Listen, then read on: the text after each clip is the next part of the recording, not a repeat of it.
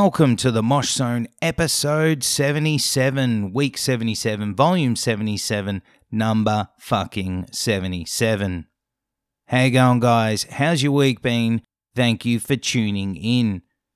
This week's guest is Robert from Mind Power, Left to Vanish, A Life Once Lost, and Old Bones. An absolute legend of the heavy scene, and he'll be coming up later in the show. So we always start off with a bit of questions, a bit of feedback, a bit of what's been going on. And this week, not a lot. But what has been going on are the listens.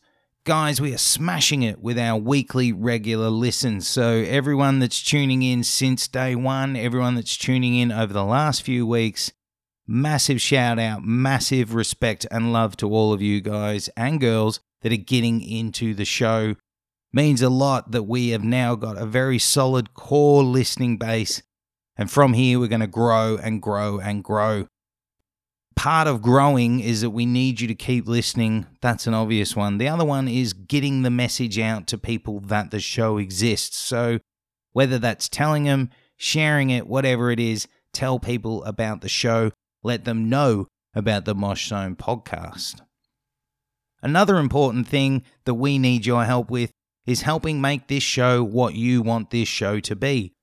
So, if you have some feedback, some questions, if you have guests in mind that you'd love to hear from on the show, get in touch. To get in touch, you can send us an email. That's at themoshzone at gmail.com.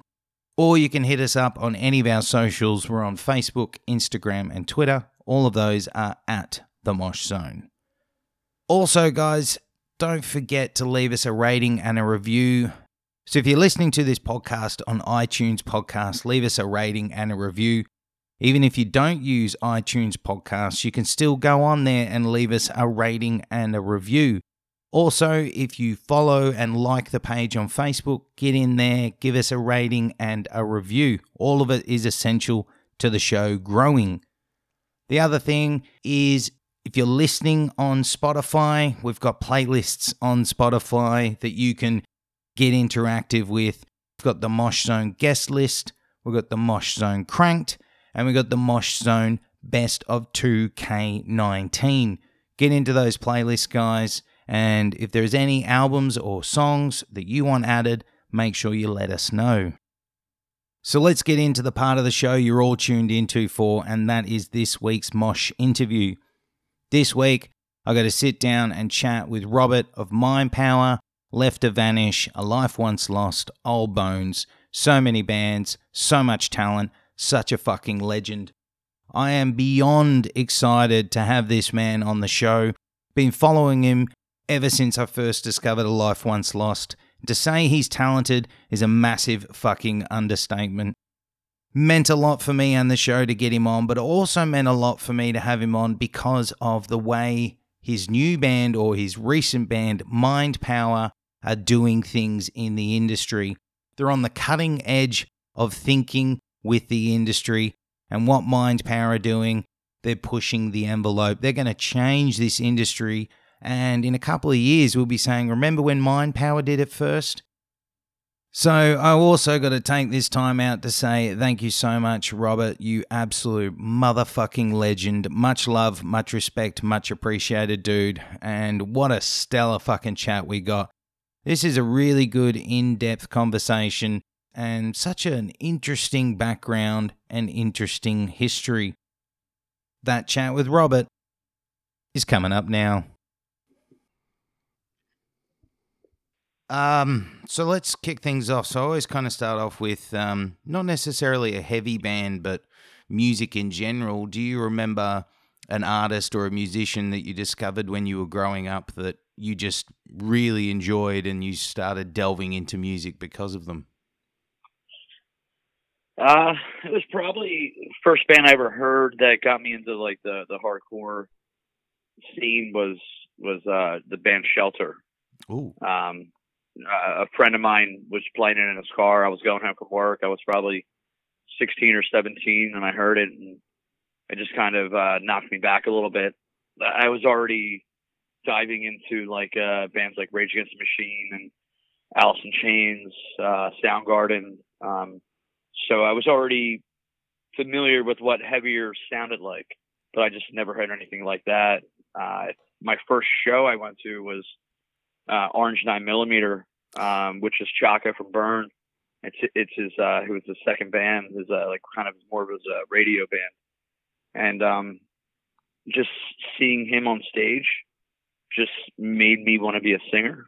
Mm. And then after that, I just slowly started cycling into, uh, you know, really diving into the hardcore scene. So just kind of, you know, finding the current bands, you know, reading, memorizing and reading all the lyrics, and then going to the thank you list, and then reading all the bands that they thanked, and then going out and buying those CDs or those records.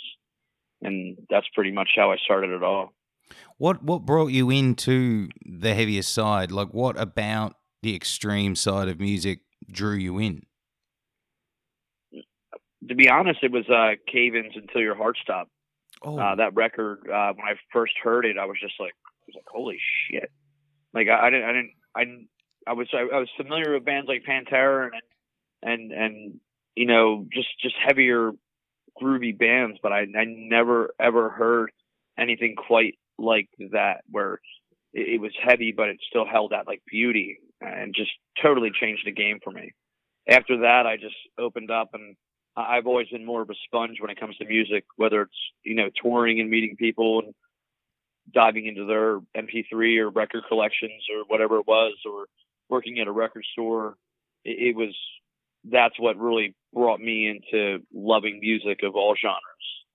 You know, so that shit, man, that that record just really definitely changed me. It's a record I could still go back and I can still listen to it. And I was probably all of 20 years old when I heard that. I'm 39 now, and I can still listen to it 20 years later. You know, uh, I had the opportunity to book them a few times, which blew me away. Uh, so, yeah, Cave In Until Your Heart Stops was that record that really brought forth that that metallic, heavier sound. Uh, not to mention like For the Love of, Torn Apart, uh, Converge. Um, you know, hearing that stuff, and then from there it just just exploded. You know, I was just like, holy shit! I would go see these bands play. They would have bands like you know ISIS opening up for them, or Moors, or or Discordance Access, or Burnt by the Sun, or your Black Army Jacket. You know, just anything, any show I went to, I was always just very, very attentive to what people were doing, what what the bands were doing. Like I said, I just I as soon as I saw Chaka play, uh, I just always wanted to be that that front man. I always wanted to be the center of attention for some strange reason, or, or at least be a part of something like that. You know? Yeah, and, and I mean, I'm only, I mean, I'm nearly 37, so I remember those times with being a sponge as well. I'm very much the same. It was, you know, like you said, it was either through the liner notes, you'd see the thank yous, or it was you'd look at flyers for the upcoming show and you'd see a band you haven't heard of, but they're playing with a band you love, so you start diving into them. And then there was things like the media and press, like magazines were still a big thing Oh yeah. And labels. It, uh, labels were also a thing back then that was very much a thing of like, okay, this band's on Metal Blade. I better check them out. Exactly, exactly. So, like over here in the states, it was like Ferret, Trustkill, uh, Initial Records, uh, Doghouse, Hydra Head, uh, Equal Vision, um, Revelation Records. Uh, then there's like more of the bigger ones, and then you go into like more of the punk scene. But if I found a band that I liked, I would go back and I would look at their catalog of what they put out, and I would listen to every one of them.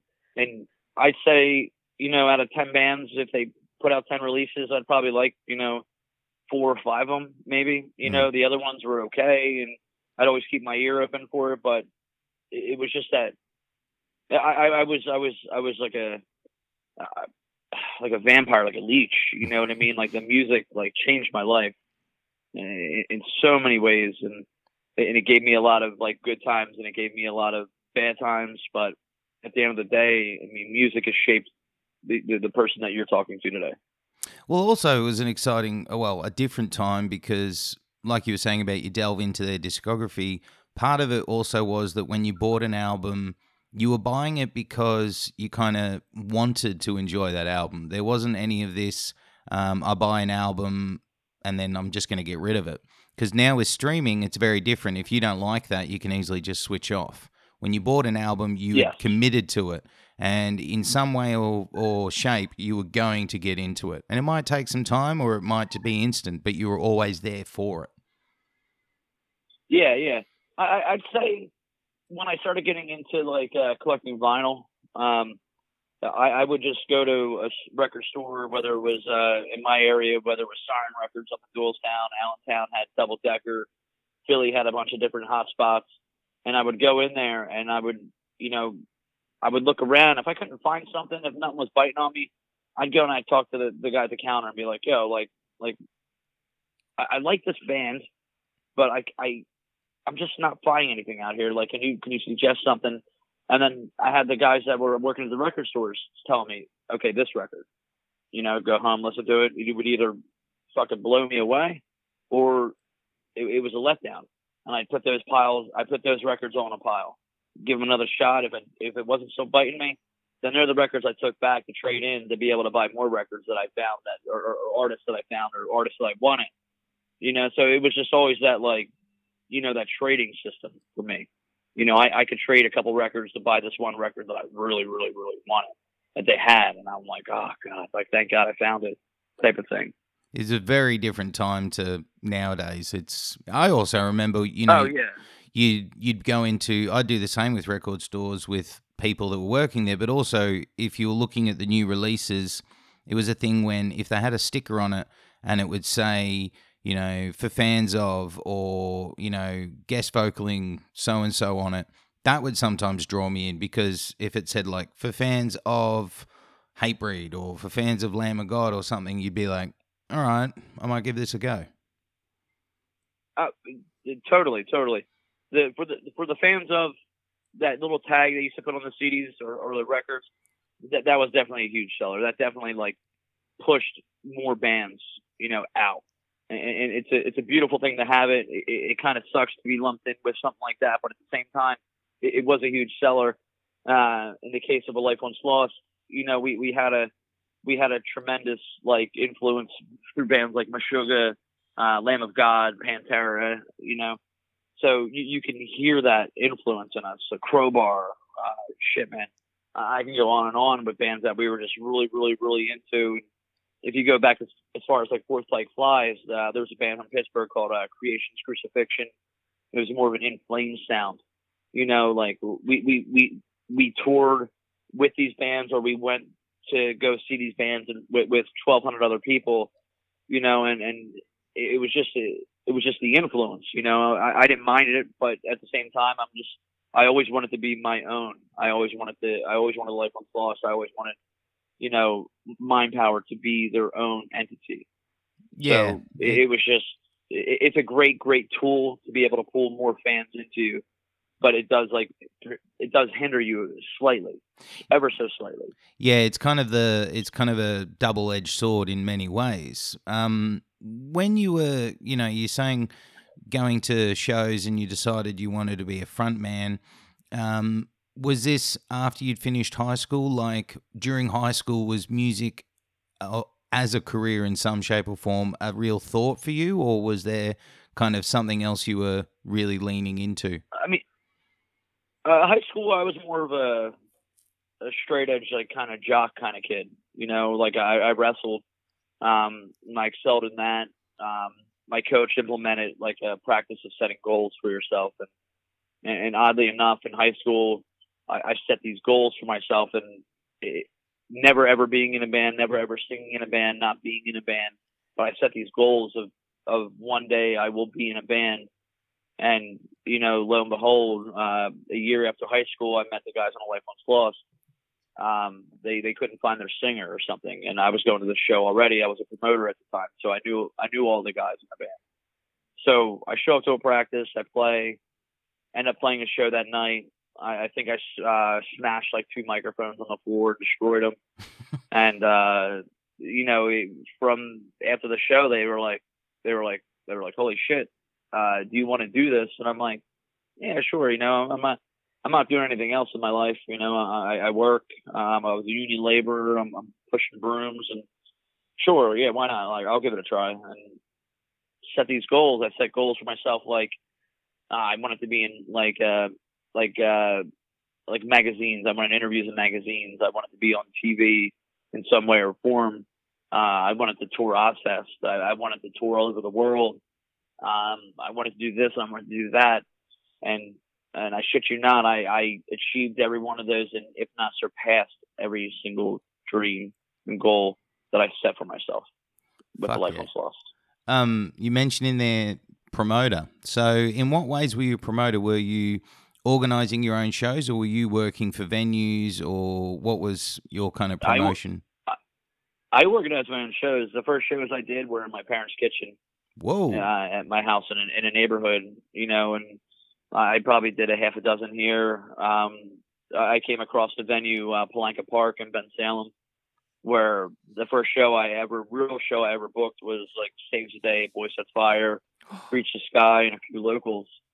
And um, from there, I just, I think the one of the last shows I did was a thing called Spring Fling, and it was like Lamb of God, God forbid, a life once lost, playing a great artist. Uh, uh, all's failed, and every time I die, there, there was probably a good like 15 bands on the show. Probably played in front of a good 15, 1600 people on a, on a side of a hall that probably holds like 500 legally.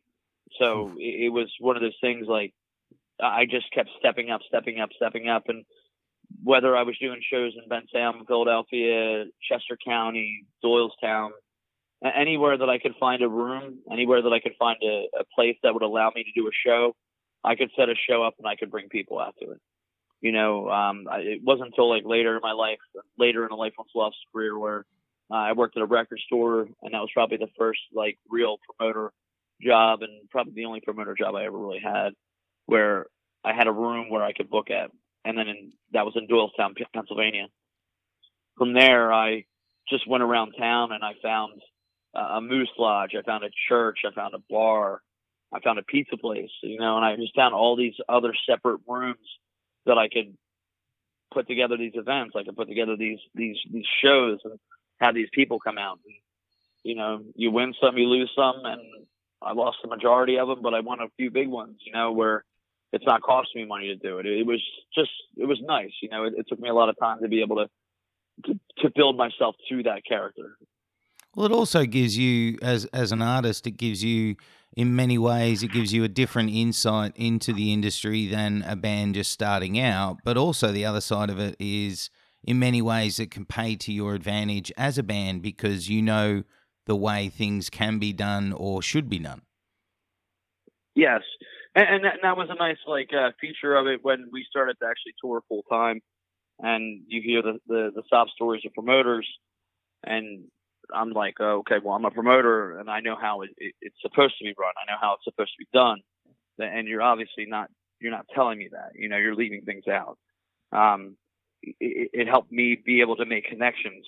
So, you know, being the promoter that I was, I was able to really network a life once lost to another level, and that's what really helped excel the the the the, the, fast progress of the band was the fact that I was able to, you know, network our name.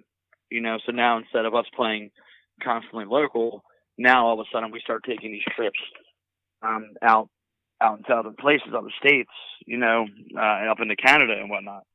So it was it was definitely an advantage for us to have someone as myself in the band. Um, the other guys, you know, just being fans of music and very very talented musicians. That that's what helped me excel. You know, so it was definitely a, combination of both. That, you know, being able to play music with with guys like Bob Carpenter, uh, Justin Graves. Um, we had a slew of bass players from Nick Frasca, Evan Brewer, that's an Emptios, and Animosity, and so you have these guys that were in a Life Once Lost that went on to go do some other things and really, really excel at them as well. I mean, a Life Once Lost was a great learning experience for us. It was, it, it was all of our first bands that we were in, you know, shit touring all over the world, playing in Moscow, Russia, uh, playing Ozzfest 2006. You know, these, these are, we were young kids that just didn't know. We were so impressionable by everything that was going on around us that we just, it, it moved fast for us. It moved very, very quick for us.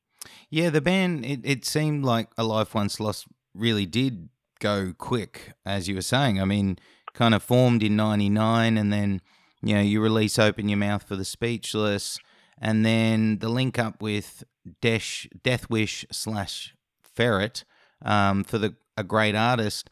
And it then felt like out of nowhere, you guys were not a, not down the end of the bill. You were up the top of the bill, and you're doing more and more shows. Um, was this kind of really the height of the success of the band? Because I think Hunter was probably the success album wise, but was around this time the success of touring wise because it's interesting. A great artist, people at the time, I don't think really got into the album, but now everyone says it's like a cult classic that you need to go back to and listen to because it was djent before djent was a thing. Yeah, yeah, I would say that our greatest great artist record. We we went from playing like a Swedish like technical metal to playing like polyrhythmic like punishing riffs with, with just this like really nasty groove. It was before Meshuggah was doing the groove, Mm. you know. So I think Meshuggah dropped like nothing, like right before that. So that's when, you know, that's when you started seeing like that slow introduction from less of like the really like pummeling, you know, like heavy riffs to more of like just that off time, like groovy thing. And we just took it and we just made it a little bit more like bluesy, you know. And I think when we did the Great Artist, it was definitely a little bit more progressive. But then, shit, it definitely took our name to a different level. You know what I mean? Um, at first, you know, obviously all your fans hate when you change your sound. You know, they all your fans just want you to constantly put out that same record, kind of like a Slayer record. But uh, for us, it was always about the progression in music and the progression of, of who we were as artists. Um, with with Hunter, uh, we were able to work with uh, producer Eddie Wohl, Rob Caggiano, and I was able to uh, finally like work with uh, a longtime friend, uh, Randy Blythe, and um, just working with working with Randy and working with those two guys. Man, it was it was an eye opening experience for me on how to approach like my patterns and my songs and stuff, and I was able to flow more. I, I wasn't just singing on a beat, but I was grooving around that beat. And then come like Iron Gag and Ecstatic Trance, it, it was just they were the records that you know I, I didn't use Randy on those. I, I I took everything that those guys showed me on on Hunter, and I was able to actually make it my own. I was able to to recreate it. I was able to do something with my own flair to it. Uh, come years later, um, you know, I, I sing in I sing in a bunch of other bands. Uh, no People, Land Waste uh, from Doylestown, and then come Old Bones out of New York City, out of Brooklyn, and just a little bit different of a of a vibe. Uh, finally, link up with Mind Power guys, and they sat on a record, an EP, for almost like three years before I decided to say, let me give this a try.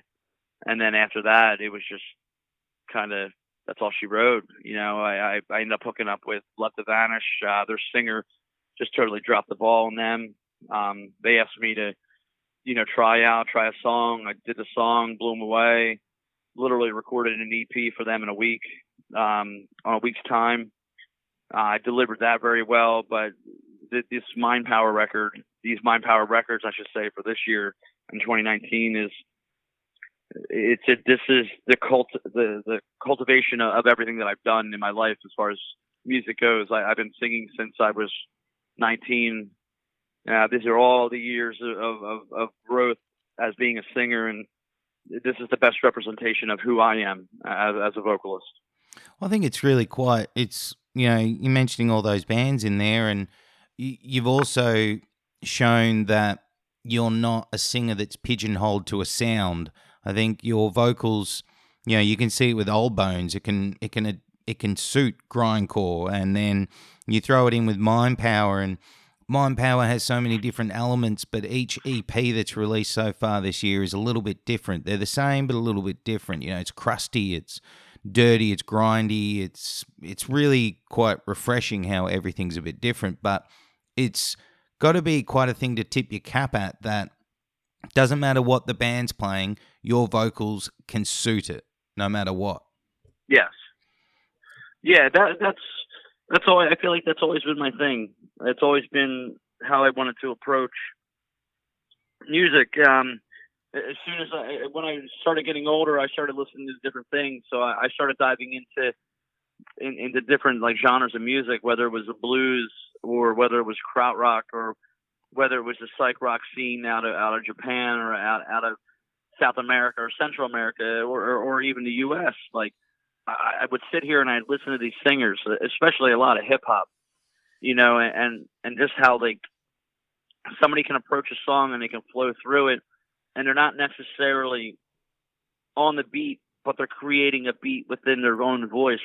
That that's always that, that started to become my my baby, my my my my my thing, where I, I could sit here and, and I can listen to a song, you know, once or twice, and, and I can find grooves in that song that you know other people can't hear. Um, it's definitely become I don't want to say a hidden talent, but it's definitely a talent of mine that I can approach a song and I'm not singing it like dumbed down. And I'm not calling other vocalists dumb, and I'm not saying that by any means, but I'm just saying in my own approach to be singing, I don't want to be the typical guy. I want to be the guy that's beyond unique, someone that is remembered, whether it's now or whether it's when I'm dead, that this guy pushed the limits of, every, of everything he did. Yeah, and I will continue to do that. It is. It's multi-talented, multifaceted, and you, you know you're a name that because of what you did with a life once lost, you kind of touted in a very um, what's the right way of saying it? Kind of cult manner. Um, and that's got to be something unique that because of what you achieved with a life once lost, that when that name is thrown, you know, when an article comes out and it says Bob brackets a life once lost, it brings a lot of people into whatever you're doing. So you also have set the bench work for yourself because of those early years, what you did through a life once lost. Yeah, yeah, I I I can totally agree with that. Um it was uh ah, man, I I a Life Once Lost was my first band and, and I'm very, very fortunate. I'm very, very lucky for what came out of a Life Once Lost. And I, and I believe that the members that went on to form other bands are very, very fortunate to reap the rewards of all the hard work that we put into it, whether it's Ecstatic Vision, whether it's Vexes with Bob Carpenter and Justin Graves. Um, we were able to, you know, continue to grow and continue to move and, and continue to make waves. You know what I mean? Like we, we were all very, very, very fortunate to, to have done what we have done. I, I really can't say anything more than that. It's just I'm very fortunate. You know, how many how many bands do you know that are just they do it well, but they just never had the opportunity to excel. They never had the opportunity to play in front of that right crowd, that right person, that right record label, that right promoter, that right magazine where they just didn't knock somebody's fucking socks off. You know, Life Once Lost has had countless opportunities and we took advantage of those and, and we put ourselves in the position to where we wanted to take over the world. You know, we were very close, but we fell short. So that's where all these other bands come from now. You know, now we now we know the game, now we know the system, now we know what to do. And and that's all we can do. That's all we will do. That's all I will do. I can speak for myself is that you know, with mind power we're doing it on a very DIY scale where we're not really relying on a record label. We're not relying on a promoter or a manager. We're relying on ourselves to be able to write these songs. We're relying on ourselves to be able to play these songs in front of a crowd of people and deliver something that they've never seen. And, you know, it's hard to recreate the wheel. And I'm not saying that I made it a little bit more rounds, but we're, we're really trying to just push the boundaries on how bands release music uh, or even how they write music. Uh, you know, it's just it's always a challenge. It's always it's always a I, there's not competition with anyone else, but within myself to make every record, you know, vocally, uh, lyrically, and musically with the guys. It's it's always a competition to make it better than the last. Yeah, I think I think Mind Power. If if anyone has been paying attention to it, it is very I think it's forward thinking. It's a unique approach, and I think it's a perfect approach in 2019 because, you know, this year there's three EPs already dropped. You recently dropped the third one, Q1, Q2, and Q3. Now, was the thought process when you went in that you were going to do this from the offset, that you were going to release four EPs over a year and then make it into a physical? Or was it kind of. Yes. You, so always was. Well, it's a very very forward thinking approach. What was the reasoning in your mind for let's break this up, let's do four EPs? Was it to keep people excited with every EP? It's ex- it's exactly it. Uh, that and on top of there's too many bands that exist, mm. and and and the world the world has fallen into a digital realm that if you get tired of something like you said earlier in this in this interview, um, that you just click right through it so why would you put the effort forth to write an eight to ten or twelve song fooling when you can just sit here and you can put out four strong songs, you can release it every three months, and you just keep the attention there. You keep their their you're, you're constantly in conversation, you know, for shit almost eight months out of the year instead of it just being two months out of the year or three months out of the year. You know like you're constantly putting music down you're you're, you're shoving it down to people's throats and you're keeping relevant in, in a world that is everyone has ADHD and and everyone needs Adderall. Where like the attention span of a normal person now and especially with how Facebook Instagram Twitter and Snapchat work it's it's constantly what's fresh it's constantly moving it's constantly going and if you're not keeping up with it you're forgotten so why not just approach doing a band like that? So I mean, look at the way that hip hop artists release records, where they're releasing singles, you know, once a month, once every two months, and but it's keeping it relevant, it's keeping it catchy, it's keeping it there, it's keeping that name in the listener's mouth. Why not approach metal like that? Why not approach a band like that? Why not do something different? You know, I, I've already put out full length records before, and and, and it goes away, but shit, I, I'd rather just keep it relevant. I'd rather keep it forward. I'd rather keep it, you know, people talking about it. And and and with, with Q1, it was you know it, came and it went, and then Q2 came out and people were just like, ah, oh, oh, they're doing this, and then all of a sudden would drop Q3, and people are like, holy fuck, they're doing this, and when we go to drop Q4, and people are going to say, they did this. You know, we, we set the bar as way bands should be releasing music now. And, and, and I'll be the, the first to say, and as far as my knowledge is concerned, is we are maybe one of the only bands that ever released music in such a fashion. That band's uh, Sleep Token, mm. where the guys releasing um, one song a month or one song a week. Or something. Yeah, like so yeah yeah, and it's it's wild, you know what I mean? To have that kind of arsenal, that's that's a lot of fucking music, and and you know, um, I'm I'm very I'm thoroughly impressed with that. But what it does is it keeps listeners coming back to hear what you did next. You know that that that's to the extreme, and, I and I applaud that band. That, that that's that's an unreal work schedule, in my opinion. You know, um, for us having families and, and having full time jobs, like us being able to release these songs and, and, and keep it going every every three months is that that's a heavy load upon ourselves. And at the end of the day, we'll have 16 great songs that we're going to release to the public, and it's like I said, it's just going to be that one of those things. It's gonna it's gonna crush. It's gonna it's gonna keep it going. You know, come 2020, we might do something a little little different, but I, I feel like musically, like this is the way it should be you know, th- there's going to be a change in, in the pace, and, and you you saw, you know, less physical copies nowadays, and you see more digital copies nowadays. You know, so you got to like keep thinking how can you keep up with what's going on in the times of, of releasing songs, of releasing records. And I feel like, you know, one night, crazy enough as it was, I came up with this idea, and the guys bid on it. I think it's a, it, like you said, it is definitely not something within the heavy realm of things has been done before. I think it will set a standard because it is the correct way with the digital wave that things should be done.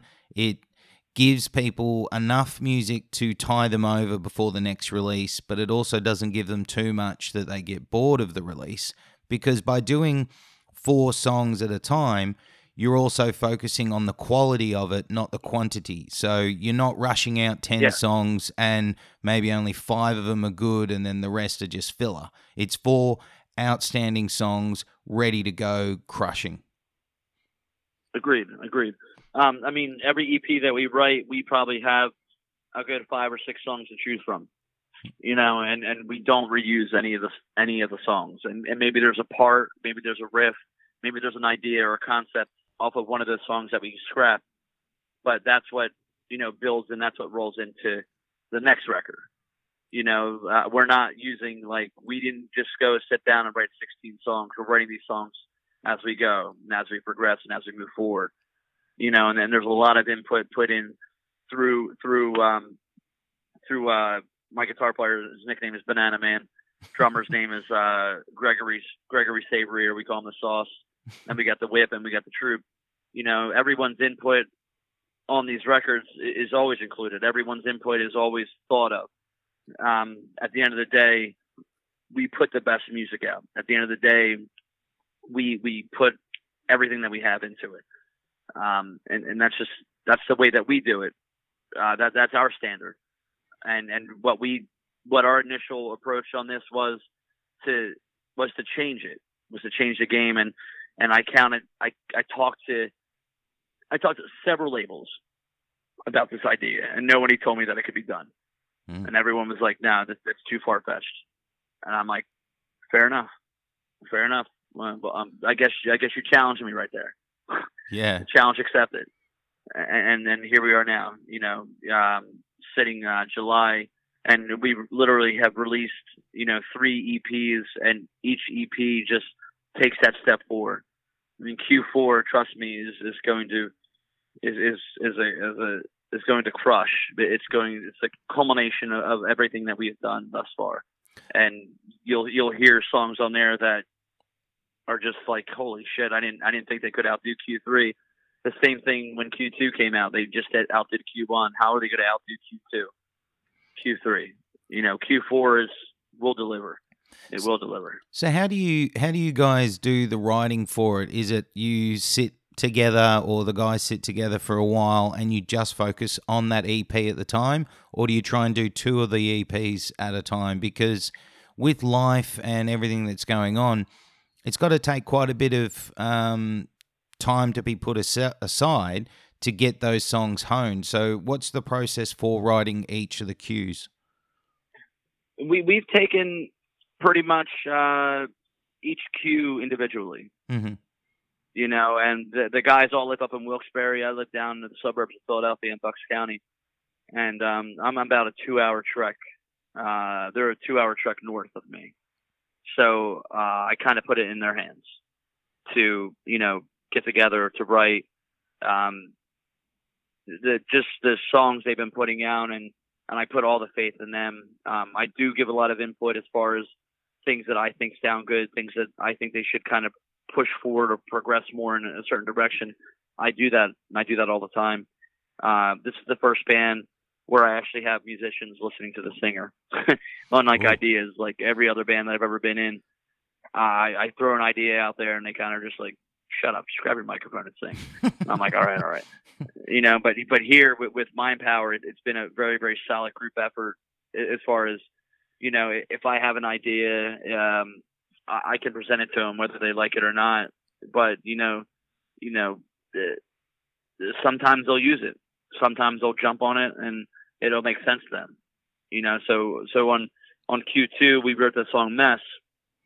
Um uh and oh, man, I, I just kept telling the guitar player, Banana Man, I'm like, yeah, listen, like we gotta write a song like this, driving bass, like we have to do that, like slower. I, I want it to be different. I want it to explode at times.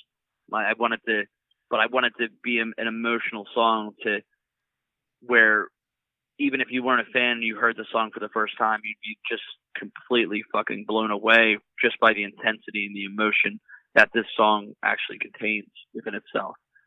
So you know, working working with these dudes and uh, it's just it's been it's honestly it's been a it's been fucking surreal. You know what I mean? It's it's been an unreal experience for me, and uh, I mean I'm I'm hoping that we can continue to uh, continue to to provide music for you know for the entire world here. So. Well, I think probably part of that is it.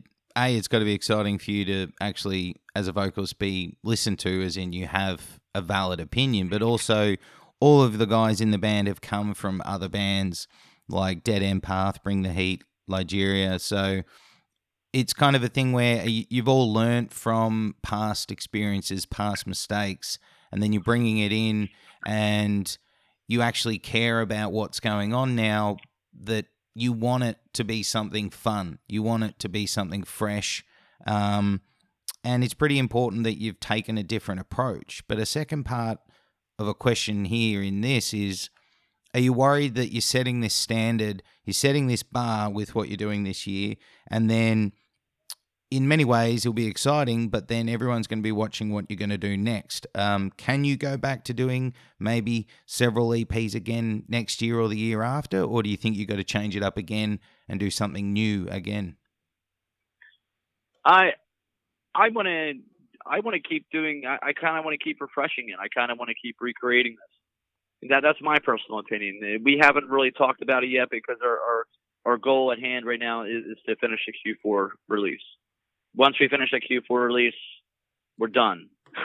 we're done writing until at least 2020, and then our main focus will now be to get out there and actually start, you know, playing and start playing in front of people. Start to build this attraction so that people just don't hear on you know on their phone or, or, or on a on a computer or in their car, but now they can actually visually see what we're doing, visually like feel what we're doing. Um, that that's our goal after we finish writing Q4. Uh, once once Q4 is finished, like I said, we we are going to focus on the shows. Once the shows start coming in and coming in, who knows? I mean, maybe by like midway through 2020, we'll maybe we'll drop another EP or something in the summertime of next year. But it's so far off, and it's really not a thought in our in our in our timeline right now. So it's it's it's kind of hard to answer. But I feel I do understand the question where you're saying like the, the pressure and all that. There there may be pressure on it. You know what I mean to see what we do next. Maybe we'll be that trendsetter, but shit, it's it's hard to even say that. You know, there's so many other bands out there that might pick up on this that might gain a lot more notoriety off of it. But it's just it's a new way to release music, and and and honestly, I hope it really does pick up like Brushfire. You know, I, it's. I think it's good attention, though. I think if if if people turn the attention into pressure of what's going to happen next, I mean, the upside of that is at least they're paying attention. At least they know what you're doing. Exactly. Exactly. Exactly. So I, I, I love being pressured. I love being told I can't do something. I, I absolutely adore it. I love it. Um, it's just, it makes, it makes it so much more satisfying when you can complete the hand a task. You know what I mean? Like, or the task at hand. I'm sorry. Um, you know, whether in anything that I've ever done in my life, when I, I, was told that I couldn't do it and I did it, that, that's the most satisfying, rewarding goal that you can achieve through through that. Um, when I had these labels tell me that this is this is a stupid idea and that it would never ever be done, just to focus on putting out a full length. No, it's it's not good enough. It's not good enough. You know, we just we just did something that no other band has ever done, and we are proving you wrong. You know, and and that's just kind of where that I see it now. Uh, shit, man. Like, uh, I'll never take any of this back and this is just who we are. We're we're we're a hardworking band, and we'll continue to be a hardworking band, you know, until until the cows come home, I guess, you know. And you, so they'll bet you some of these labels that you know they're saying no when you get to Q4 and you know you're going to release possibly some physicals on vinyl, maybe CD. I don't know whether you're going to do that either, but are they going to maybe start piquing some attention and wanting to assist with the release of physical stuff, or are you going to just do the physical releases on your own independently? That that's the uh, that's one thing that I've been throwing around right now is is how we're going to release these records. And uh, we came up with the, the moniker of uh, a label called uh, Low Dose Records, mm-hmm. and um, we're um, throwing around the idea of uh, you know maybe doing like a you know limited edition of like cassette releases, a limited edition of CD releases, and a limited edition of like vinyl, and just doing it ourselves until until there is a label to, to, to kind of walk behind us. I think once a label walks behind us, you know, it's only going to push our name even harder. It's going to push our name further. The the sky's the limit at this point, and, and we've done everything ourselves up to this point. To have a to have a strong label behind us is is is exactly what I think that it's exactly what would push us to that next level. You know, um, it's it's a dream. It's it's a pipe dream, and like I said, we just take it one day at a time. We take it one record at a time. And if someone comes along and and it's very appealing and it's very attractive, you know, you know, we we we will consider it. But as of right now, everything that we're doing is is totally solely us.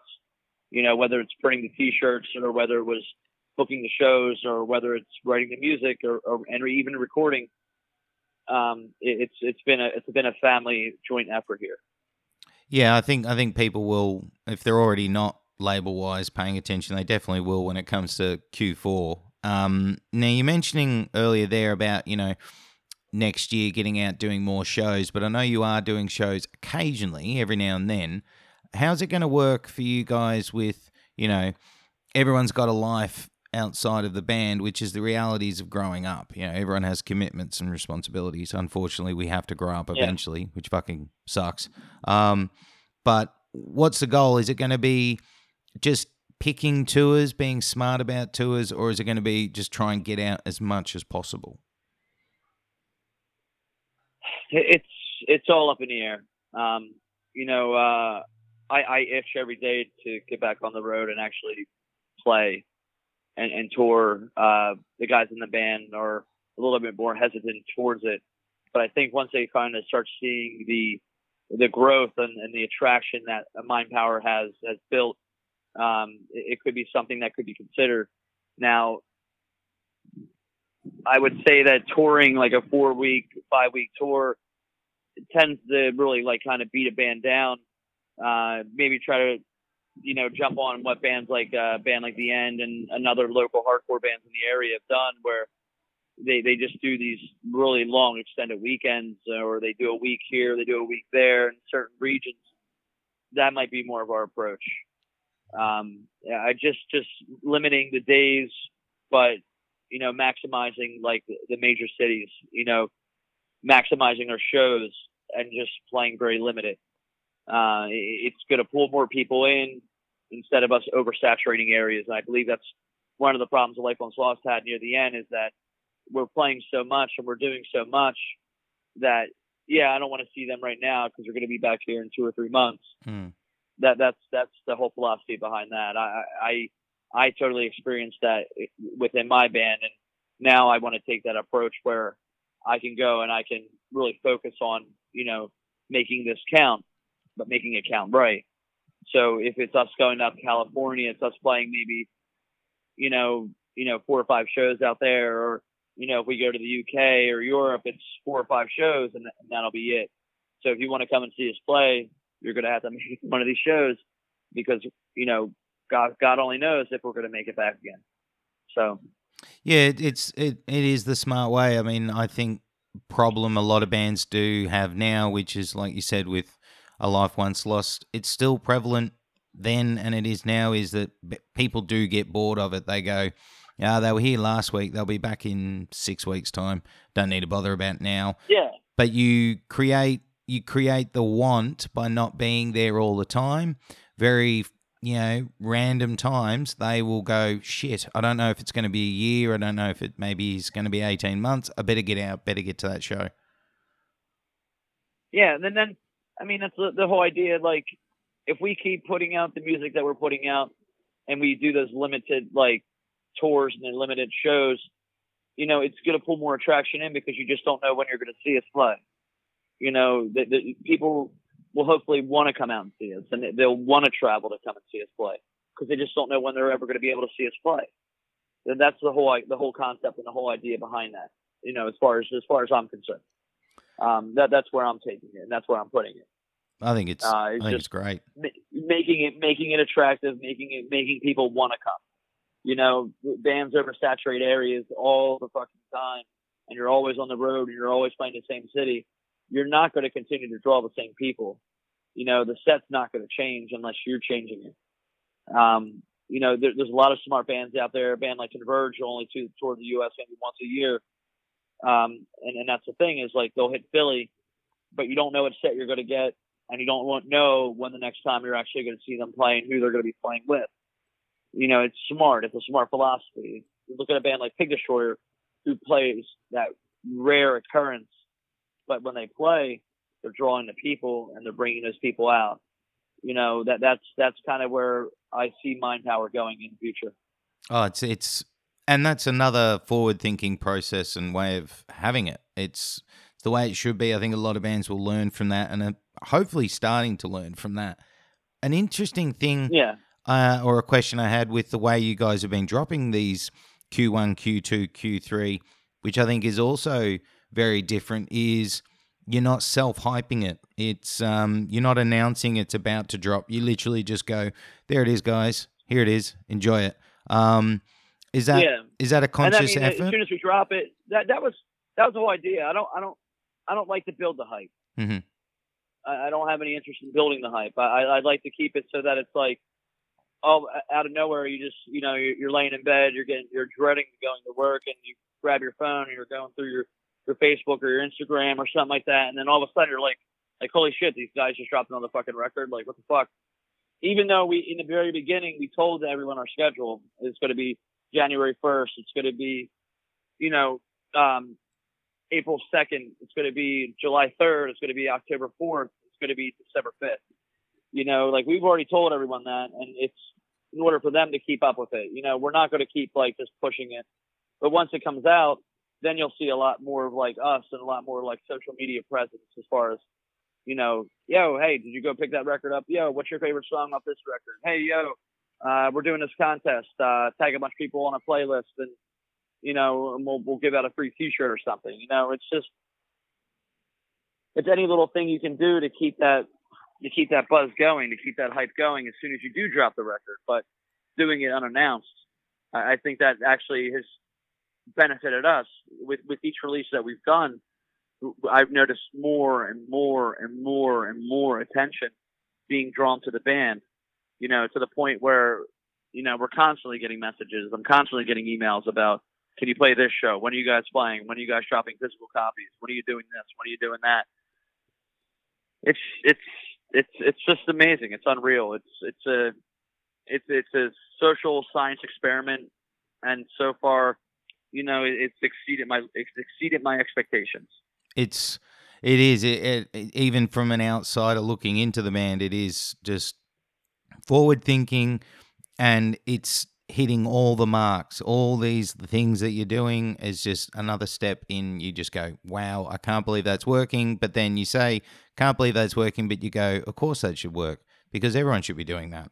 Um, it's also got to be interesting for you as an artist now. You mentioned social media in there, that nowadays social media is an important part um, of a band. Unfortunately, whether it's a good thing or a bad thing, it's much needed. Is that something you guys have had to just like learn to develop, or is that something that you're still learning to develop and use to your advantage?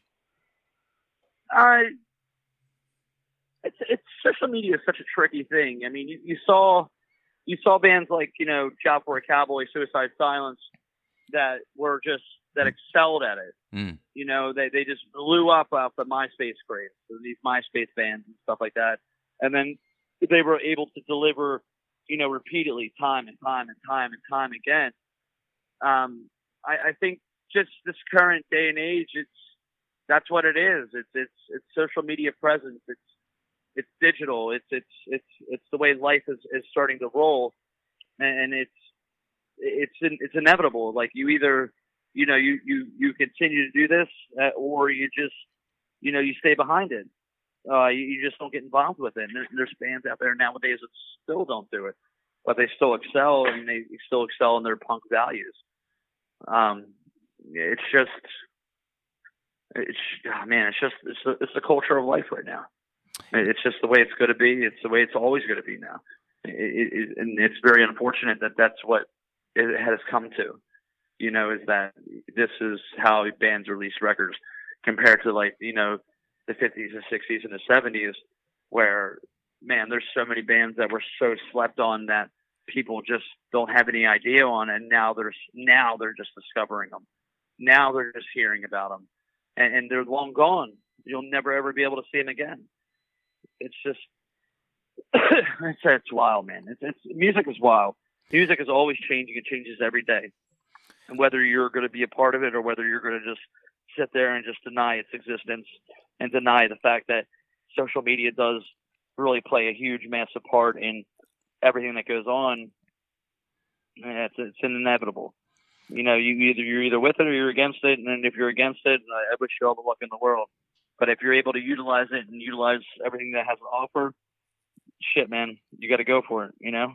Well, exactly. I think it's just like everything else that Mind Power is doing with learning how to adapt to the changing scenery and landscape of things. Social media is, you know, something that bands need to adapt to and use. You know, um, if you're anti it, then, well, unfortunately, nowadays landscape probably not going to get that much of a support. You're not going to get that much attention. It is just a different time. There's no longer, you know, the magazines that can push you. It's really up to yourself, um, which gives bands a lot of power, yeah. gives them a lot of self power. Yes. Um, I, I agree with that.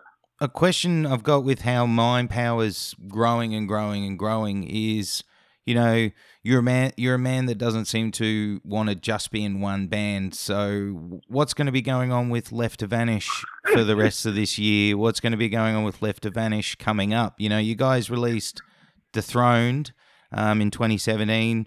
Um, you're still playing shows here and there. So, what's going on with LTV? Um, those those boys are uh, they're writing uh, a new record right now, new EP. Um, um, Lord only knows when we're going to be able to get to the studio. Uh, everyone has families. Uh, everyone has full time jobs, just like Mind Power. And when those guys do get around to playing and writing, I mean, they're writing some pretty stellar riffs and some pretty stellar songs. Uh, they, have been, you know, Sean, Paul, and Brian. I've known those guys since pretty much like the beginning of uh, of a Life Once Lost days. Uh, we were able to tour through the Eyes of the Dead, where Paul Meredith filled in on drums. Uh, Sean Sam, uh, the guitar player, he lived in uh, the neighborhood I grew up in for a little while. Uh, so I have a very, very long history with those guys. Um, uh, it was kind of, it, it, was strange that they asked me to sing for them, but I, have grown to love them. You know what I mean? Uh, and I don't have a whole lot to do with the band besides just singing. Um, I, I sing and I write the lyrics and perform with them and they they they give me a lot of opportunities to be able to play in front of a lot of people. Sean Sam being a uh, a pretty heavy heavy hitting promoter in, within the area, uh, he's only given me the opportunities to play in front of you know hundreds and hundreds of kids. Uh, it's been a it's been awesome. I, I, my whole thing is I love playing live shows. Uh, but right now I think we have we're about from what I understand about two to three songs deep on another record. Uh, so we're just going to continue to writing and uh, see where that takes us. Do you think there'll come a day where you'll, you know, you'll have both touring at the same time? Um, I, I would love that, but it's it's all about just you know the availability of everybody, the availability of the tours, and just the opportunities that we're going to be presented in the future. You know, we, we take one day at a time. Whether I'm singing in uh, left to vanish or whether I'm singing a mind power, it's you know, and and then that's that's just a tip of the iceberg. I continue to search for bands to play with. I continue to search for bands that I can help and work with. Um, it's just my it's my giving nature, um, and it's uh, just a recreation of, of what I always wanted to be. Uh, I kind of lost my way uh, in my late twenties with just just being a being an idiot and I'm just starting to rediscover, you know, what music meant to me and what I can give back to music, and I'm going to give it everything I can until the day I die.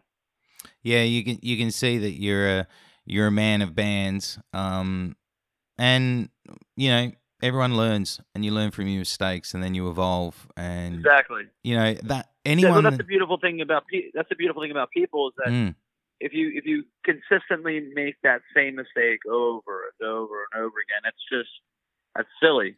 You should have learned the first time. And it took me many times of making mistakes to to learn shit. Like this this doesn't work. If it worked, you know, I wouldn't be here. but it doesn't. You know, I put myself in a position and I put myself in many positions and and I've learned from every single one of them now. I could sit back there as a 39 year old man. I'm going to be 40 this year, and I and I've learned from every single mistake that I've made. And and and lyrically in the Mind Power records, you that that's that's that's my story. Every single set of lyrics is something to do with my life, something to do with me and, and within the past, whether it's not the past year, whether it's not the past five or the past ten, but it, it's my life. It's it's plain and simple. I don't think about politics. I don't think about religions. I don't think about social um, issues. I, I sing about me. I sing about myself, and you know, realizing what I've done, you know, and and the people that I've hurt. There it is. it's got to be You know what I um. mean? Is it quite relieving and you know an outlet for you because learning from your mistakes is one thing we all you know evolve and learn and that's part of life is you learn from your mistakes and you move forward and you become a better person we always everyone does anyone that says they haven't learned from their mistakes is in denial but with lyrics yes. you're putting that out on paper is that also another step in helping you process and um, accept that you're a better person now? Because some of those lyrics in mind power you know there's like there's some gloom in there there's some depression there's mistakes shame guilt. Um, is it a really good cathartic element for you lyrics? Yeah, it's it's it's always been. Since the the, the beginning of a life once lost. Uh, it, it was such a therapeutic thing to be able to have that release. That not many people can do that. There's a lot of people out there that will just never ever be able to experience anything like that. And and here I am, fortunate enough to have had the opportunity to do it. You know, it, it's shit's it, it's it's fucking wild it's wild that I can sit up on stage and you know smash a microphone against my face and I can put everything out there and I can leave everything on that stage that night and I walk away every time and I'm exhausted but I can sit there and I can smile you know and I can sit there and be feel like I I left a piece of that that shame or that guilt that depression on that stage that night Oh. I, I do that every single time I play whether it's with Left to Vanish and later days of a life once lost and one day it'll be with Mind Power. And, any other future band I decide to start, it's always going to be that way. Oh, I love that. I love that. That's it's how it should be. Uh, I love love hearing that, man. Um, only one or two questions, and then I'll let you Yeah, get, take your time, dude. let you go. Um, couple. One question is Old Bones. Um, what what's going on there? Is there anything going on because you guys released Us and Them in 2017? That was such a fu- what a ball buster of a fucking EP. I gotta say. Um, fucking brutal. Um, and that kind of felt like it just came and went really quick. Um, is that something that has is gone, or is that something that might come back, or is that just all up in the air? no, it's I'd say it's up in the air. Um, we were kind of throwing the idea around about maybe, you know, bringing it back, uh, maybe under a different moniker, maybe as Old Bones. It's, but it's just been everything's been up in the air. Everyone has, again, another group of older dudes that all have families, and a couple of them have kids and full time jobs, and some of the guys are constantly like traveling around with their work, and ah, it's just it's it's fucking tough, man. It's it's tough to get together, and and I wish that I did this when I was younger because I'd be able to fucking just go out on the road and not give two fucks. But nowadays, it's you know you're at the mercy of the beast, and the beast is is is your life. You know, you, you got to provide for yourself. You got to provide for your family. You got to keep a a roof over your head. And unfortunately, these bands that we play in are all more of a hobby kind of a thing. And with all those with all those guys living up in New York, it makes it twice as hard to be able to uh, you know to get up there and to be able to play with them, to be able to hang out with them, to be able to go eat with them. Um, uh, it's just one of those things, man. Uh, but yeah, I, I would love to see a little reincarnation of it. I, I would love to see that. Um, uh, that those guys fucking ruled. Um, they did. They, they they were giving me a voice when no one else was, you know, and I'm very appreciative of everything they did for me. So hopefully, it's like one day I'll be able to uh, I'll be able to play and share a stage with those guys again. I, I miss them a lot. So. Well, hopefully, hopefully we do, because yeah, um, gonna put a link up when we put this up. Um, everyone's got to hear that fucking EP, along with all the mind power stuff and stuff. But that's, um, thank you. Now, uh, one thing I to ask, you know, music is clearly something you love and you have fun with. Um, anyone that sees what you've done, what you are doing, the, when they're listening to this, they can hear how much fun and passion you have for music. But um, was there ever a chance with a life once lost because it seemed like everything at the end got a bit, you know, momentum lost, things line up changing. Was there ever a, a thought in your head that maybe music wasn't fun anymore and maybe you didn't want to do it? And then the side of that is, um, have you reached an age that when you know it's no longer fun, it's time to step away and focus on something else? Yeah, the loaded question. I'd one. say the last. Yeah, I know, I know. The uh, I'd say it was it was probably 33 years old. Uh, we were just finishing up those last few uh, tour cycles for Ecstatic Trance, and um, it, it was uh,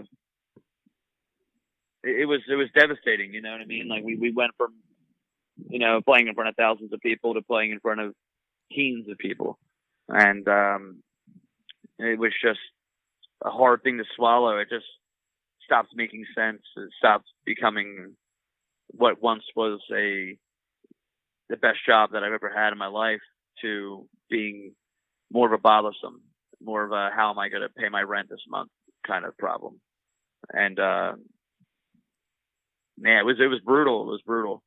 Uh, there was a, was a period of time when I didn't want to touch a microphone, where I didn't want to go to a show, where I didn't want to do anything. I didn't want to have anything to do with anyone in music. I, I wasn't listening to a whole lot of music. I started switching over to listening to talk radio all the time and shit.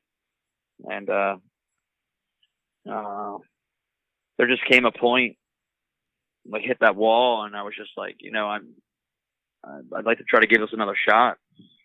And then uh, that day came with with Old Bones, and he followed with Mind Power, and then it followed with Left to Vanish, and I have a few other projects on the uh, on the horizon right now that I'm going to be uh, releasing probably hopefully by the end of the year. And uh,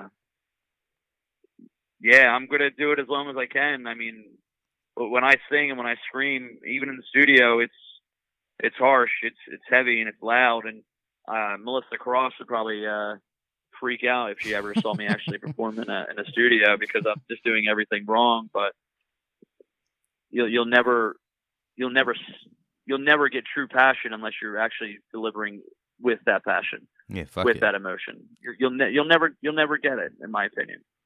Uh, that's just the way that I've always been. Um, playing live or, or in a studio, it's it's it's emotional. It's I'm singing some singing about stuff that I don't really want to talk about all the time, you know. Mm. Um, and uh, there'll there'll come a time when you know, I won't be able to talk anymore probably. or there'll come a time when it's just it stops being fun. But right now I'm having I'm having a great time. I'm having a time of my life. Uh, it, it feels good and I feel young doing it. I, I don't feel like I'm 39 years old when I'm in there, and I don't feel 39 years old when I'm when I'm on the stage with Left to Vanish, and I don't feel 39 years old when I have the opportunity to sit here and talk to you. You know, this is to, to, to hear the kindness that you express towards me makes everything that I put into it and everything that I will put into it, you know, from this day forward, uh, it makes it worth it. It makes it all that hard work, all that emotions and, and all that all that pain that I fucking deliver, it makes everything so worth it. Oh, You know, it, it's such a beautiful thing to be able to do what I do and to be able to touch the lives that I've touched. Uh, I mean, I can't, I can't thank people enough for, for, for the kindness and for their help and, and for everything they say and for everything they do. It's just, it's all a dream come true, man. Oh, dude, um, I mean every word. I'm, I'm stoked that you got back into things and that you're in things now going full force because I'm one of those persons I get deep into vocals, music, and everything in general, but I can hear that passion, I can hear that rawness, I can hear that emotion in everything you've done. And I'm glad it doesn't sound mechanical. I'm glad you're raw and real. And I just want you to keep doing what you're doing. Um, I love that you're back doing it. Um, and big props, man. Just keep doing it. Like, fuck yes. Just keep doing it, man. Like, love it. Everything. Um, I will, I will. Last Trust me, plenty, plenty more projects coming, and with Q4 and the new Left Vanish record, it's it's gonna be uh it's gonna be a nice rest of 2019 into 2020. So Yeah, fuck yeah, brother. Fuck yeah. Um, got one last question about music, and then I want to ask you about barbecue meats because I know you're about all about your meats. Um, the last question I got about music is, you know, there's a lot of bands nowadays doing anniversary tours and these like anniversary reunion shows and all of this stuff. And you look in, and you know, probably the biggest release Life Once Lost had was Hunter. Has it ever been something that someone has approached you and said, "We'd love to get you guys to do a couple of weekend shows, um, celebrating the release, playing the release back to front," and then is it something that you're a fan of, or do you think it's a bit of a cash grabber? And is it something you'd ever consider? Man, that's fuck you, you with these loaded questions. Um, Keeping you on your toes. the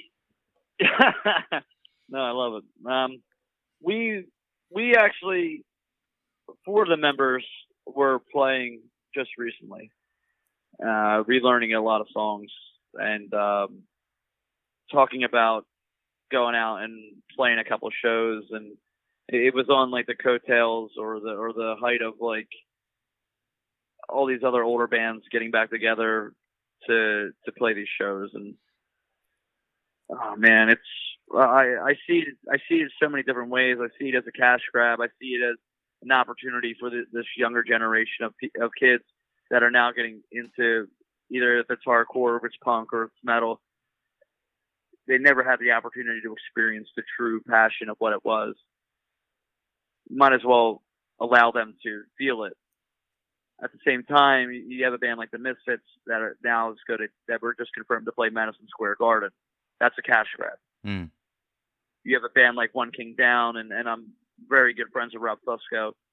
Um, I don't see that as being a cash grab. I see them as just wanting to get together, wanting to recreate something that they had the opportunity to do when they were younger, and and, and to get back together and see each other and, and play and and and honestly allow allow a younger generation to experience it. You know, it, it's it's such a it's such a it's such a touchy subject to talk about. Mm. I mean, if a if a life once lost was approached with something like that, there, there might be a possibility that we might want to do it. You know, um, but as of right now, I think that I have all my projects going. I know Bobby and Justin they have their projects going. So, you know, it's a very up in the air. It's a very up in the air thing for us as a band. As far as other bands doing it, you know, good luck and you know, God bless you. I, I don't really have a whole lot to say about it. You know, I just I I I wouldn't want to do it as that. I would want to do it as something to try to bring a lot of people together to to kind of see the band play. You know, a couple shows and that might be it. Who knows? We might get back together and we might drop another record. Who knows? It's it's, it's kind of hard to say right now. Mm. But uh, o- only the only the future and only the uh, the four of us that are playing together right now know that answer. So Oh, that was a good answer. That was a good answer. Um, now, last thing before we look to wrap things up is you and your barbecue meats, dude. Like you're all into it. Um, smoking, grilling, Yeah. All that stuff. Um, how did you get into it? And is it just like a fun project, like you just do it for catering gigs, or is it something you one day down the track want to make a business out of? Um, it's I, got into it through. Uh, I I've always liked cooking. Um, I've always had an interest in cooking. I never worked in a kitchen. I've never worked in a deli. Uh, I've never done anything like that in my life. So it wasn't something that I thought I would ever be progressing forward or towards. Uh, I was fortunate enough um, to get my first smoker that I'm looking at right now in my backyard on this rainy day. Uh, I got that about six years ago, and I probably have put many, many, many pounds of meat on that on that smoker, and I've just come to learn how to love it. It's absolutely one of the best things.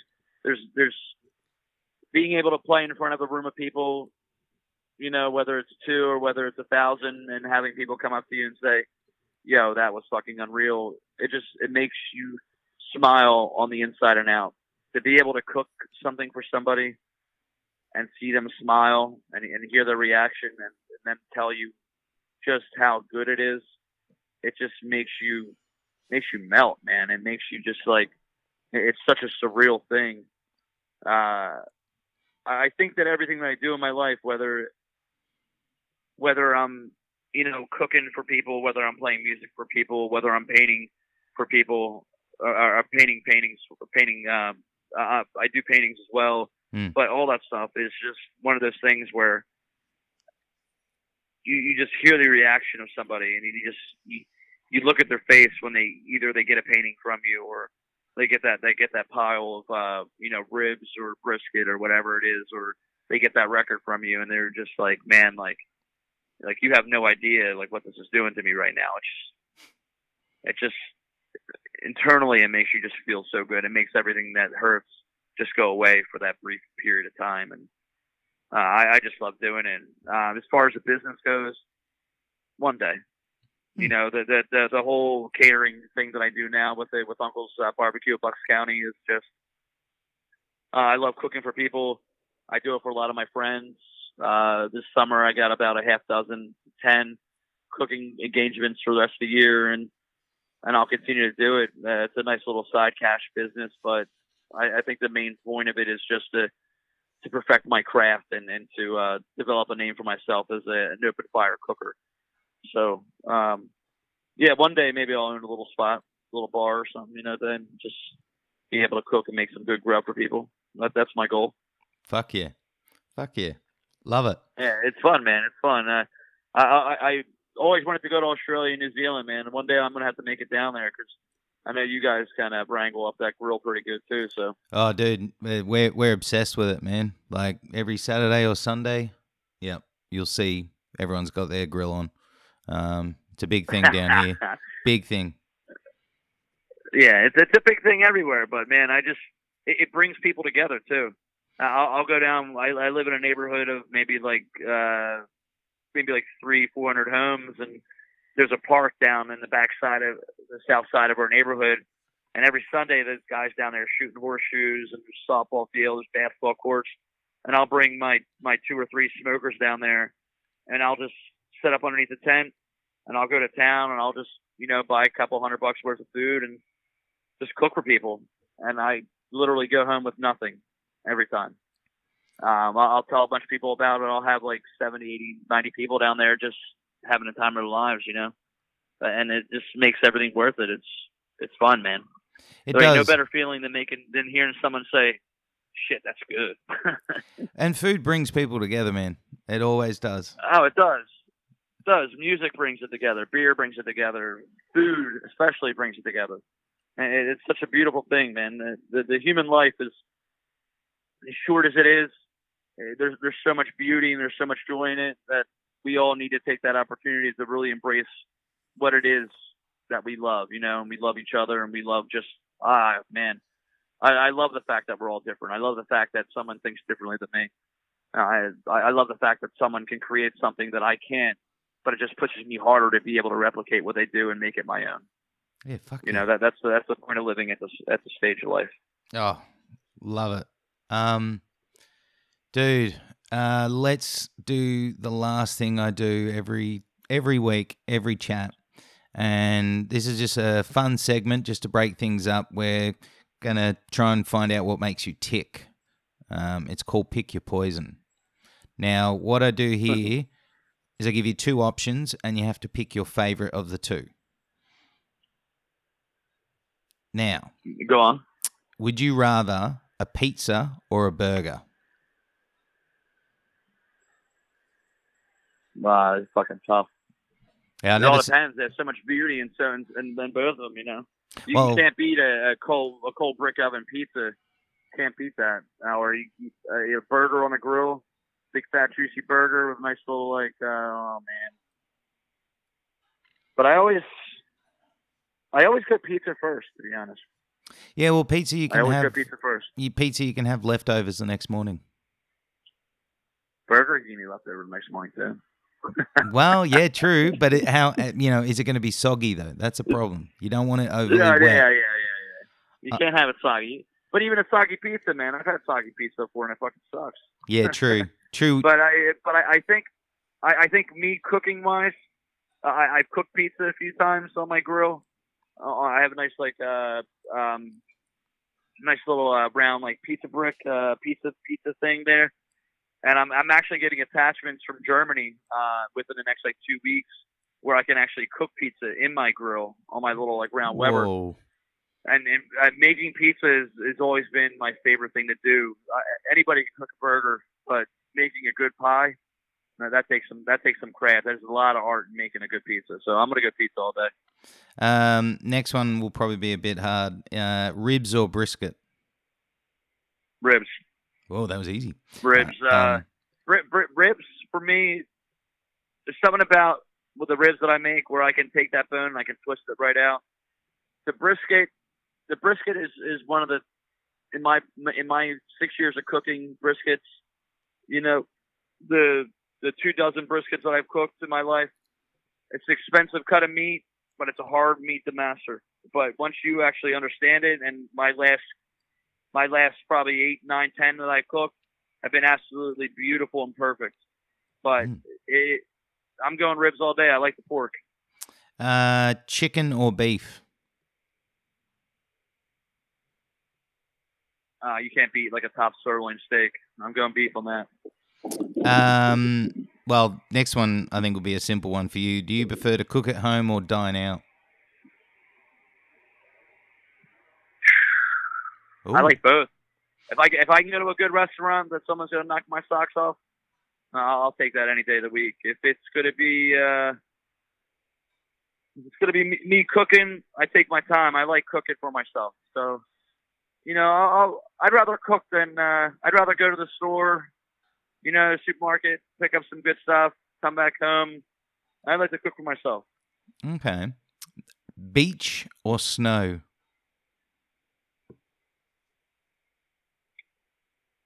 Uh, I hate the fucking beach. Um, but I love seafood. Um, but I do love the snow. I love the mountains and stuff like that. So I'm gonna go with the snow. Uh, cat or dog? Dog. Rambo or Rocky? Fucking Rambo all day, dude. Actually, yeah, Rambo. Rocky, Rocky. They've both gotten out of hand with these uh, with these new renditions Yeah. of stories and shit. It's a little too much for me, but I'll, I'll go Rambo. I think it's uh, as a pretty badass motherfucker when I was younger. Um, well, this both of these got out of hand as well. Terminator or Predator? Predator all day, Um, Slayer, all day. Slayer or Pantera? Pantera. Uh, Converge or Dillinger? Ooh. Hmm. That's tough. We, we had the opportunity to tour both bands. Both bands were amazing. Uh, Jake Bannon put out a, a great artist and reissued Fourth Plague Flies for us. Uh, Dillinger, I'm, I'm very good friends with Liam, the bass player, uh, Ben, the guitar player, Greg, singer. But man,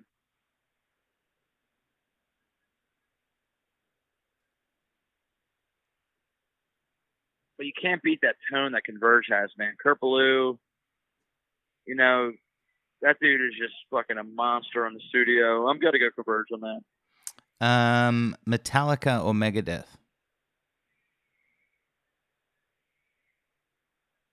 Shit. Never, I love never Pete said by. Megadeth so fucking much. I, when I play pool, when I play billiards and stuff, that's the song I listen to all the time. It gets me so fucking hyped. But early, you can't beat early Metallica. Early Metallica is the, the godfathers of uh fucking of thrash. I'm gonna go Metallica on that. Early Metallica, not late. Late Metallica is fucking lame as shit. Uh, Cannibal Corpse or Black Dahlia Murder? Cannibal fucking corpse, man. Um, do you prefer stage dives or mic grabs? I like mic grabs. I like when people sing along. I like that more. Um, do you like going to watch a show from the mosh pit or up by the sound desk? Depends who it is. With Sugar, I have to watch him by the sound booth. Um, but I just saw Lamb of God and Slayer over at like this uh, big uh, amphitheater, and I was in the pit, and man, I haven't been in a pit in a long fucking time, but that was surreal. So I'm gonna draw an even, even, uh, even Steven on that one. Okay, there's two left here. Would you prefer to tour or record?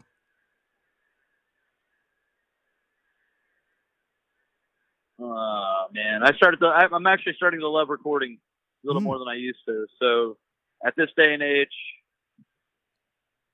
this day and age, I'd rather keep it the mind power way, and I'd like to record and just play those occasional shows.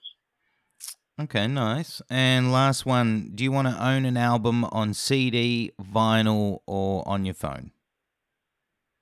Vinyl, Fuck yeah. It's the only way. Um, no, only way. Ro- Bob, what a fucking chat, man. Absolute fucking legend. Uh, Uh, it's a pleasure, dude. really, really appreciate it. Um, that was really fun, really in depth. Um, really enjoyed everything that we spoke about, and also really enjoyed the company that you gave me. Really enjoyed it, man. means a lot. Anytime, dude. Anytime you want to chat. Thank you very much, dude. I appreciate it, dude. No, I appreciate you, and um, yeah, stay in touch. Yeah, one day I'm gonna make it down there. We're gonna have to have, we have to barbecue, barbecue some uh, meats up, all right? Oh yeah, definitely, brother. Definitely, definitely. all All right, right, t- man. Be safe down there, all right? all right, you too. Take care.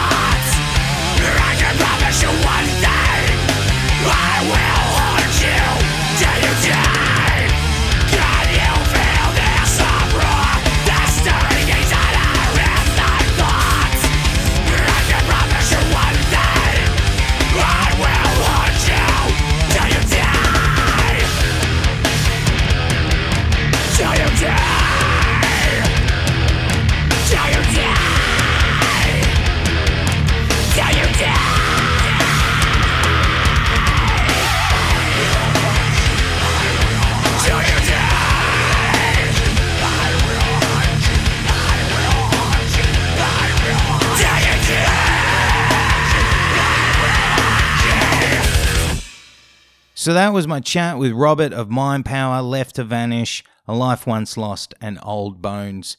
At the end there, you heard Mind Power's track Grounded, which is off their Q3 EP. You heard Left to Vanish's song Simple Banter, which is from their album Dethroned. And you also heard an absolute classic track from A Life Once Lost called Vulture from their album Hunter. So, this is the part of the show where I remind you and spark the interest in you that if you enjoyed the songs at the end there, if you enjoyed the conversation with Robert, get into this man's discography. There are so many fucking albums, so many absolute banging fucking tunes, you will not be disappointed. Make sure you get into Mind Powers Q1, Q2, and Q3 and keep your eyes and ears to the ground for Q4 that will be coming out later in the year. You can find them on Bandcamp, Spotify, and iTunes. Get into that band. What a fucking band. Also, get into Left to Vanish, that album Dethroned. Absolute banging fucking album. Also, I'm going to say also a couple of times here.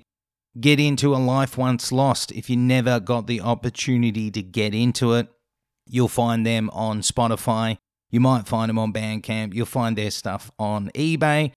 You'll probably find it in iTunes as well. And the last one you need to check out is Old Bones. You'll find that on SoundCloud. If you do a bit of proper search, you will find that fucking EP. That's a fucking EP and a half. Ooh, let me tell you that much. So basically, support Robert and everything he does make sure you buy a t shirt, buy a CD if you can, buy a vinyl if you can. And if you're anywhere near where the man's touring with one of his bands, get out, get a ticket, get up front, show him some love. Thank you again, Robert, for taking time out for me in the Mosh Zone. Meant so, so, so much. Much love, much respect, much appreciated, dude. And look forward to catching up later in the year and having another discussion and that's it. That's the Mosh Zone episode 77, all done for this fucking week. Guys, if you're a first time listener, thank you for tuning in. I hope you come back over future weeks on future episodes. If you're a regular listener, thank you as always for tuning in and hope you come back in future weeks. This time of the show is when I remind you that We need your help to get out to more listeners. So if you've got a few moments this week and you enjoyed this episode, share it on your social medias. Also, tell everyone you know about the Mosh Zone. Help us out, help us grow this Mosh Zone community. Also, at this time of the show, I need to remind you that if you want to find Mosh news and Mosh reviews, we have it all on our website and social medias. Our website is www.themoshzone.com. Our social medias are all at The Mosh Zone, and you can find us on Facebook, Instagram, and Twitter. Also, don't forget, you can also get in touch through our email address, which is themoshzone at gmail.com. Get in touch, guys. Help us grow this Mosh Zone community. There's not much else to talk about. That is all of my rambling done. Thank you for tuning in. Have a great week. Stay safe. Open the pit.